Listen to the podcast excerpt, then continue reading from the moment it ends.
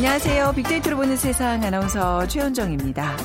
성공과 실패는 최후의 5분에 달려있다. 이런 얘기 들어보셨나요? 이 5분, 마음이 급한 상황에서는 정말 간절한 시간이기도 하고요. 짧지만 또 긴 시간입니다. 정확히 숫자상으로 5분이 중요하다는 뜻은 아닐 겁니다. 무슨 일이든 마무리가 중요하다는 의미일 텐데요. 어떤 일이든 간에 마지막 마무리가 잘못되면 아무리 잘해왔어도 한순간에 빛을 잃고 만다는 가르침도 담고 있습니다. 열심히 달려온 2017년 어느덧 전반전을 마무리할 시간입니다. 마지막 5분까지, 마지막 1분, 1초까지 최선을 다하는 것 중요하죠. 더욱 힘찬 후반전을 위해서 이번 한 주 의미 있게 마무리하셨으면 좋겠습니다. 그래서 저희 빅데이터로 보는 세상에서도요, 좀 특별한 시간 마련하고 있습니다. 분야별 2017년 상반기를 정리하는 특집 빅데이터야 상반기를 부탁해를 진행을 하고 있는데요. 오늘은 상반기 IT 화제의 키워드와 또 월드 트렌드 화제 국제 뉴스 살펴보겠습니다.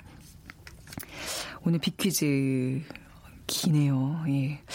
자, 목을 가다듬고 읽어드리겠습니다. 요즘 일정한 목적을 위해 국가 간의 연합으로 이루어진 국제기구들이 많습니다.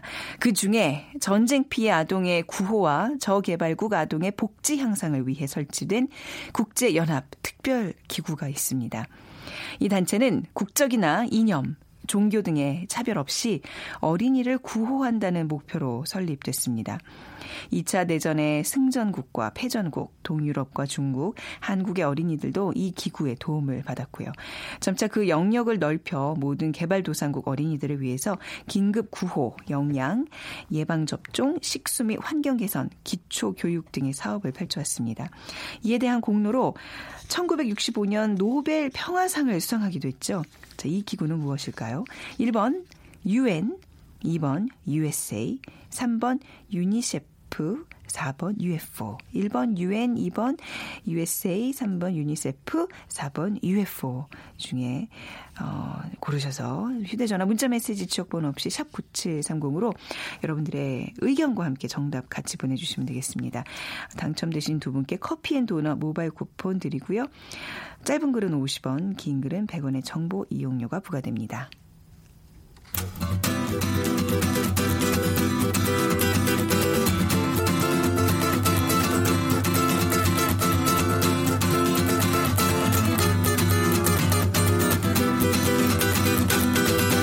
빅데이터야 상반기를 부탁해.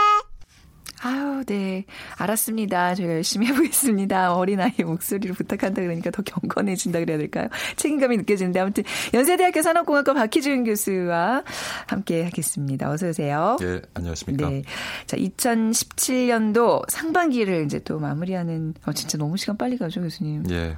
근데 아까 5분 말씀을 하셨는데 정말 방송 시작되기 전에 스튜디오에 들어오기 전 5분. 네.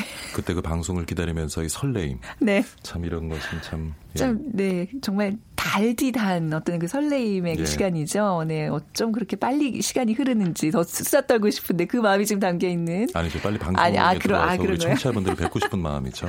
알겠습니다. 자, 상반기 ICT 관련 주요 화두들 살펴볼 텐데요.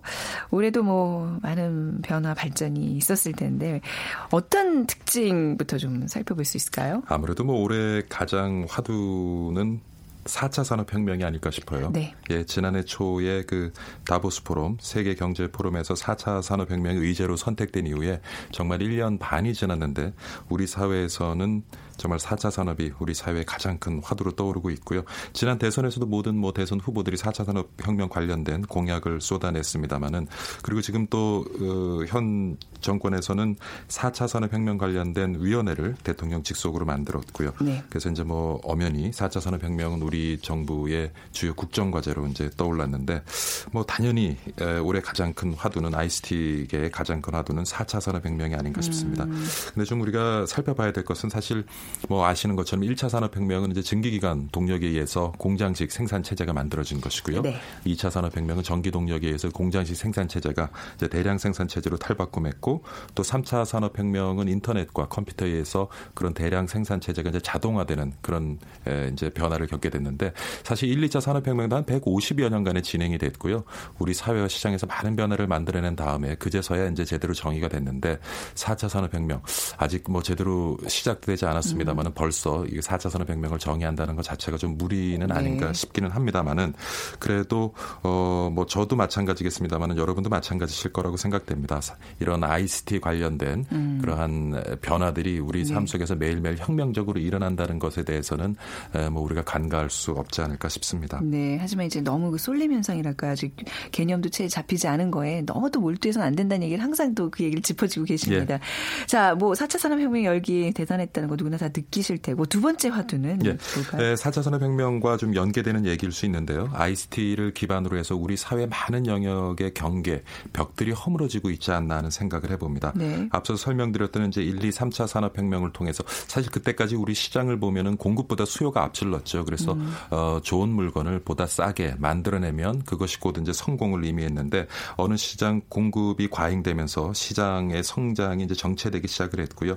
그러는 과정에서 이제는 단지 물건을 좀 더 싸고 빠르게 만드는 것이 중요한 것이 아니라 어떤 새로운 시장을 찾아 나가는 것이 중요한데, 이전에 물건을 좀 더 빠르게 싸게 만들기 위해서는 글쎄 좀 그 데카르트 요소 환원주의에 입각한 우리가 생산 활동을 했어요. 전체를 부분으로 쪼개서 네. 각각의 부분을 최적화시킨 다음에 그것을 모으면 최적화시킬 수 있다는 믿음 아래 이제 분업이 또 만들어지게 됐고요. 네. 그래서 그 틀을 가지고 우리가 생산 활동을 했습니다. 그러다 보니까 오랜 시간이 지나면서 영역과 영역 간에 벽이 생기고 그 벽은 점점 높아져 갔는데, 이제는 그러한 벽을 허물고 어떤 창의적인 생각을 통해서 새로운 시장을 만들지 않으면 네. 우리는 더 이상 성장할 수 없다는 어떤 위기의식에서 비롯된 것이라고 생각이 되는데, 그래서 최근에 보면은 이제 뭐 제조업과 서비스업 간의 영역도 많이 허물어지고 있는 것 같아요. 네. 우리가 제조업하면 떠올릴 수 있는 기업이 GE인데, 제너럴 일렉트로닉, GE 같은 경우도 이제 제조업 기업에서 소프트웨어 기업으로 탈바꿈하고자 하는 노력을 많이 하고 있고요. 네. 이전에는 사실은 어떤 제조업체들도 재화를 만들어서 고객에게 판매하는 시점에서 수익을 만들어냈거든요. 네. 근데 이제는 뭐 시장의 성장이 멈추고 이제 물건을 만들어도 팔기 힘들어지는 시대가 되면서 굉장히 싼 가격에 고객들에게 물건을 제공하고, 그러니까 그 재화가 판매되는 시점에 고객과의 관계를 만드는 거죠. 그리고 그 관계를 통해서 제품이 생명수기를 다하는 기간 동안에 서비스를 네. 제공하면서 이제 수익을 올리는 그런 구조로 이제 시장이 바뀌어져 가고 있기 때문에 제조업과 서비스업 간의 이제 구분도 굉장히 모호해지는 것 같고요. 네. 또 재밌는 건 하나는, 지난해 네덜란드에서 우리도 지금 산업 분류를 갖고 있거든요. 대분류, 중분류, 소분류가 있는데 그 분류 자체를 이제 없애는 그러한 법을 통과시켰어요. 왜냐하면 네. 이전에 1차, 2차 산업혁명의 틀 속에서 만들어진 여러 가지 산업 분류, 중분류, 소분류 같은 것들, 사실은 정부가 어떤 관련되는 산업, 업종을 갖다 육성하기 위해서 여러 가지 정책들을 만들잖아요. 그런 정책들을 좀 더 생산적으로 집행하기 위해서 사실은 그런 틀을 만들었는데 네. 그런 틀을 가지고 새롭게 생겨난 업종이라든가 산업들을 지원할 수 있는 정책을 만들게 굉장히 힘들어졌다는 거죠.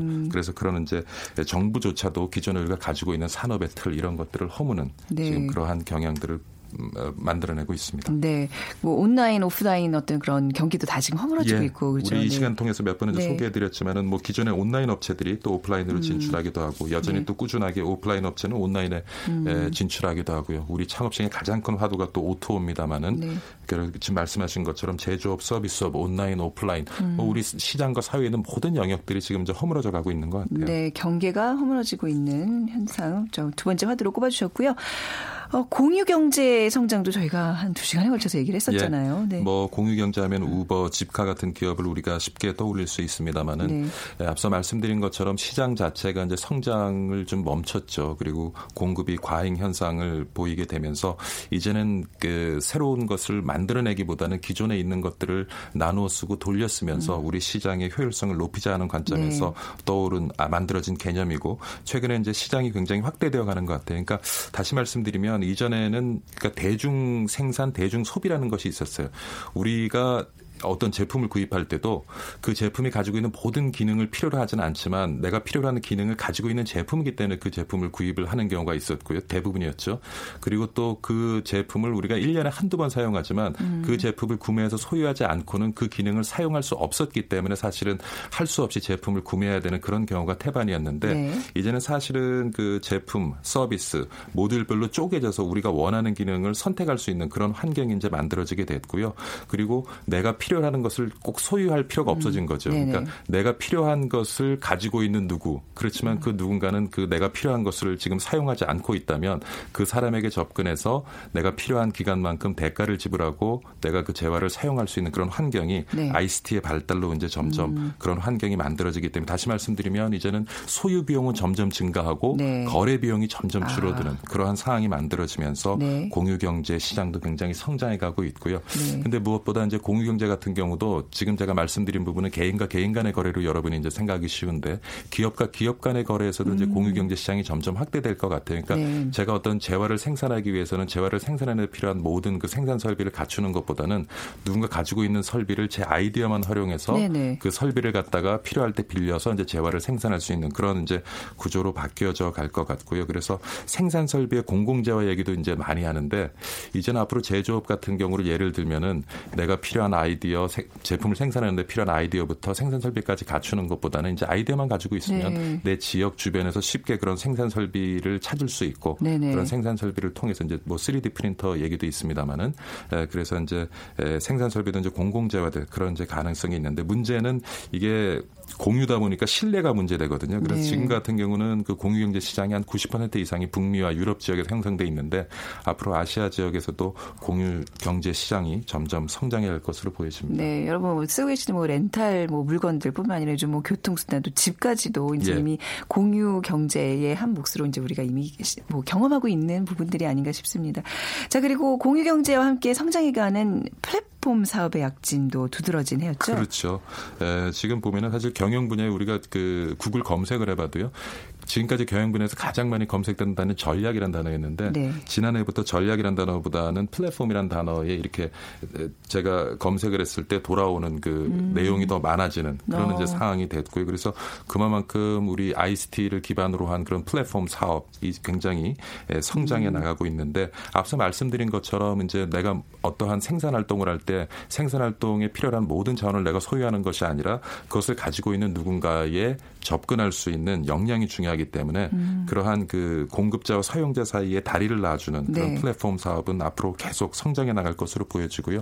근데 중요한 것은 뭐 우리 지금 시장에도 많은 플랫폼 사업자들이 있습니다만은 제대로 된 수익 구조를 만들어내지 못하는 경우도 많이 있어요. 우리가 뭐 매일 사용하는 카카오 같은 경우도 우리가 사용은 많이 하고 고객 기반은 굉장히 확대돼 있는데 그 사업자 입장에서는 연계는 시켜주는데 그 속에서 뭔가를 수익을 만들어내는 확실한 구조가 없기 때문에 플랫폼 사업 같은 경우 최근에 굉장히 성장해가고 있지만 사실 속내를 들여다보면 플랫폼 사업자들이 제대로 된 수익 구조를 가지고 있지 못해서 또 어려움을 겪는 경우도 있고요. 그래서 많은 플랫폼 사업자들이 어떤 그 버티컬 영역이라고 하는데 업종별로 뭔가 플랫폼에 얹어서 수익을 낼 수 있는 그런 사업들을 하나 둘씩 만들어가고 있는데 그것이 앞으로 플랫폼 사업의 또 하나의 숙제가 아닌가 싶기도 합니다. 이렇게 뭔가 상반기에 ICT 주요 화제들을 이 짧은 시간에 정리한다는 게 쉬운 일이 아니죠, 교수님. 네, 그러니까 뭐 이런 내용들을 쉽게 풀어드리는 게 쉽지는 않네요.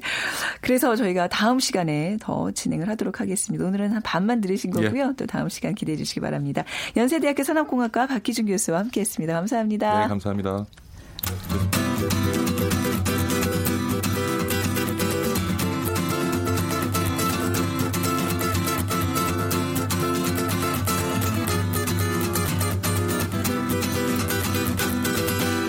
빅데이터야, 상반기를 부탁해.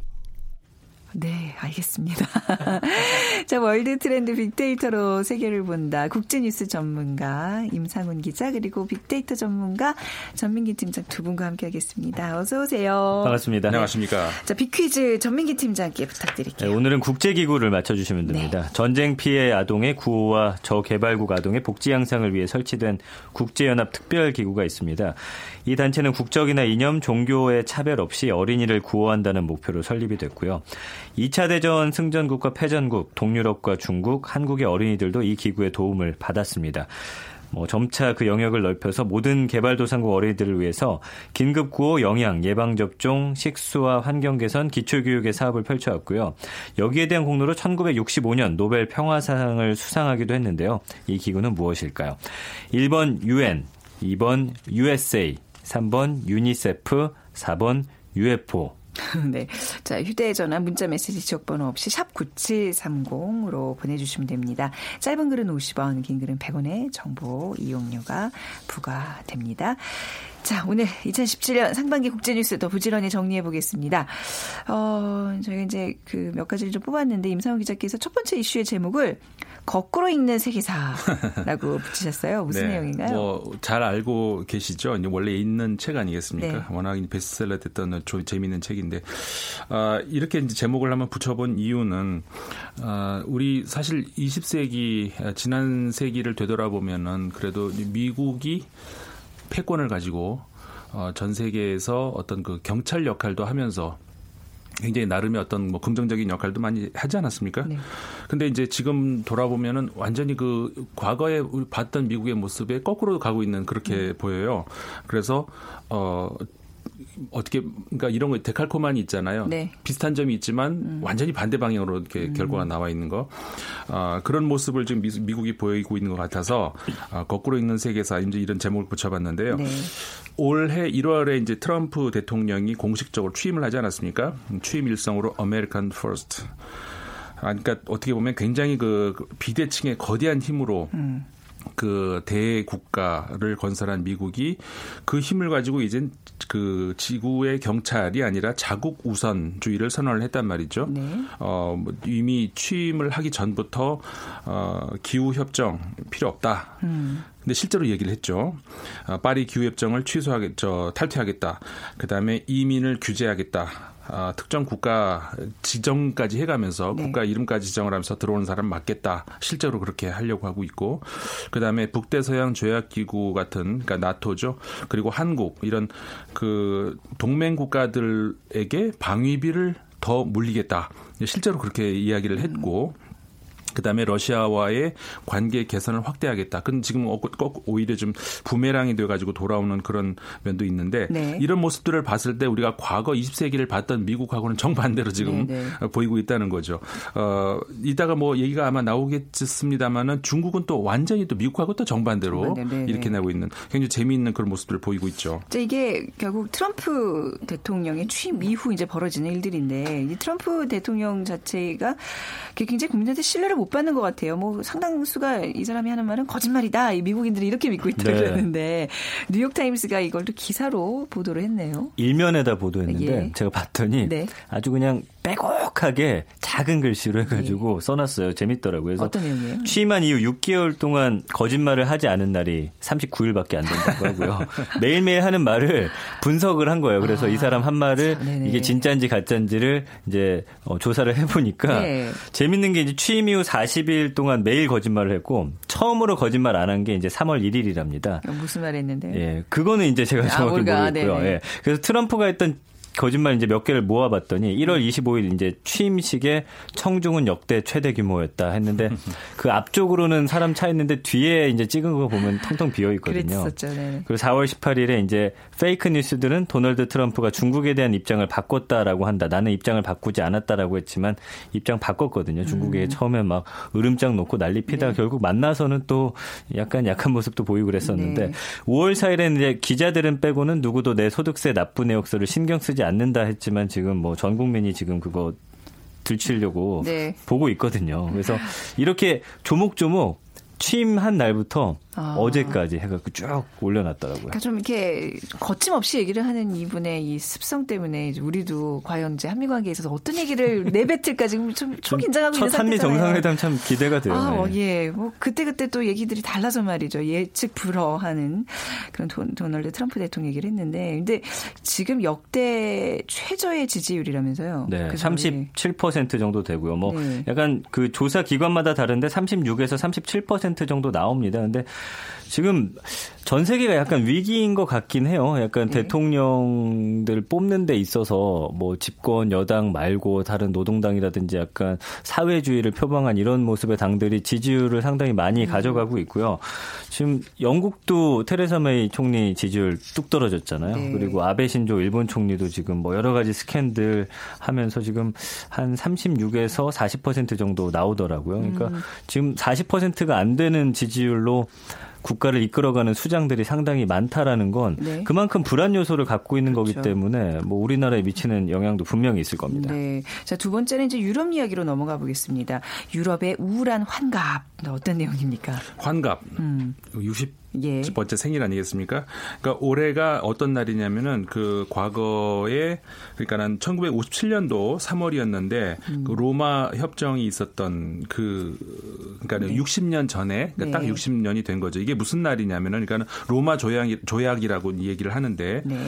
사실 유럽이 이제 그 뭐 전 세계적인 영향을 미쳤습니다만은 20세기 초에 큰 양대 전쟁을 치르지 않았습니까? 네. 그런 걸 좀 치유하고 걷어내고 좀 그 평화를 연구 적으로 이렇게 좀 건설해 네. 나가자 이런 약속 하에서 이제 여러 가지 이제 그 협정을 했죠. 네. 그 시작이 이제 유럽 석탄 철강 공동체였는데 네. 그게 한 몇 년 전 일이었고 6년 정도 전 일이었고 그다음에 57년도에 본격적으로 이 로마 조약이라고 해서 베네룩스 3국하고 저 서독하고 프랑스하고 이탈리아하고 이 6나라가 모여서 지금 현재의 유럽 연합의 그 어떤 그 뭐라고 할까요? 시조가 될 수 네. 있는 그런 이제 그 조약을 만들게 되죠. 네. 그러면서 이제 본격적으로 유럽을 건설하기 위한 큰 꿈을 그래서 결국 마스트리흐트 조약까지 와서 온 유럽인데 네. 지금 현재 유럽의 모습은 이들이 기대를 했던 것만큼의 그런 모습들은 보여주지 못하고 있죠. 네. 브렉시트라고 해서 영국이 이제 나가겠다고 하고 그 이외에 이제 뭐 난민 문제라든가 네. 실업 문제라든가 이런 것들이 굉장히 유럽의 하나된 그 유럽을 뭐라고 할까요? 발목을 잡는 네. 그런 모습들을 보여주고 있고 정치적인 어떤 위기 지금 프랑스도 우리 얼마 전에 다뤘습니다마는.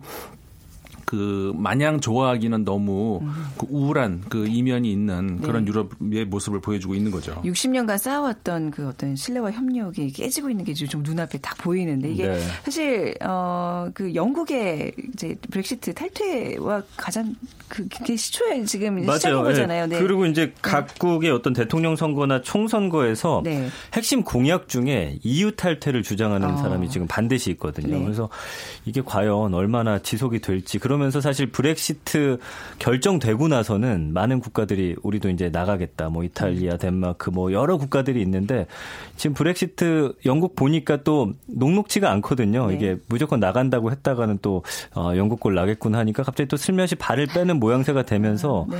제가 볼 때는 지금 EU를 지탱하고 있는 게 독일이라든지 프랑스 몇몇 강대국들인데 이 국가 안에서 그런 분위기가 와야 되면은 EU 제가 볼 때는 금방 깨질 수도 있어요. 네. 예.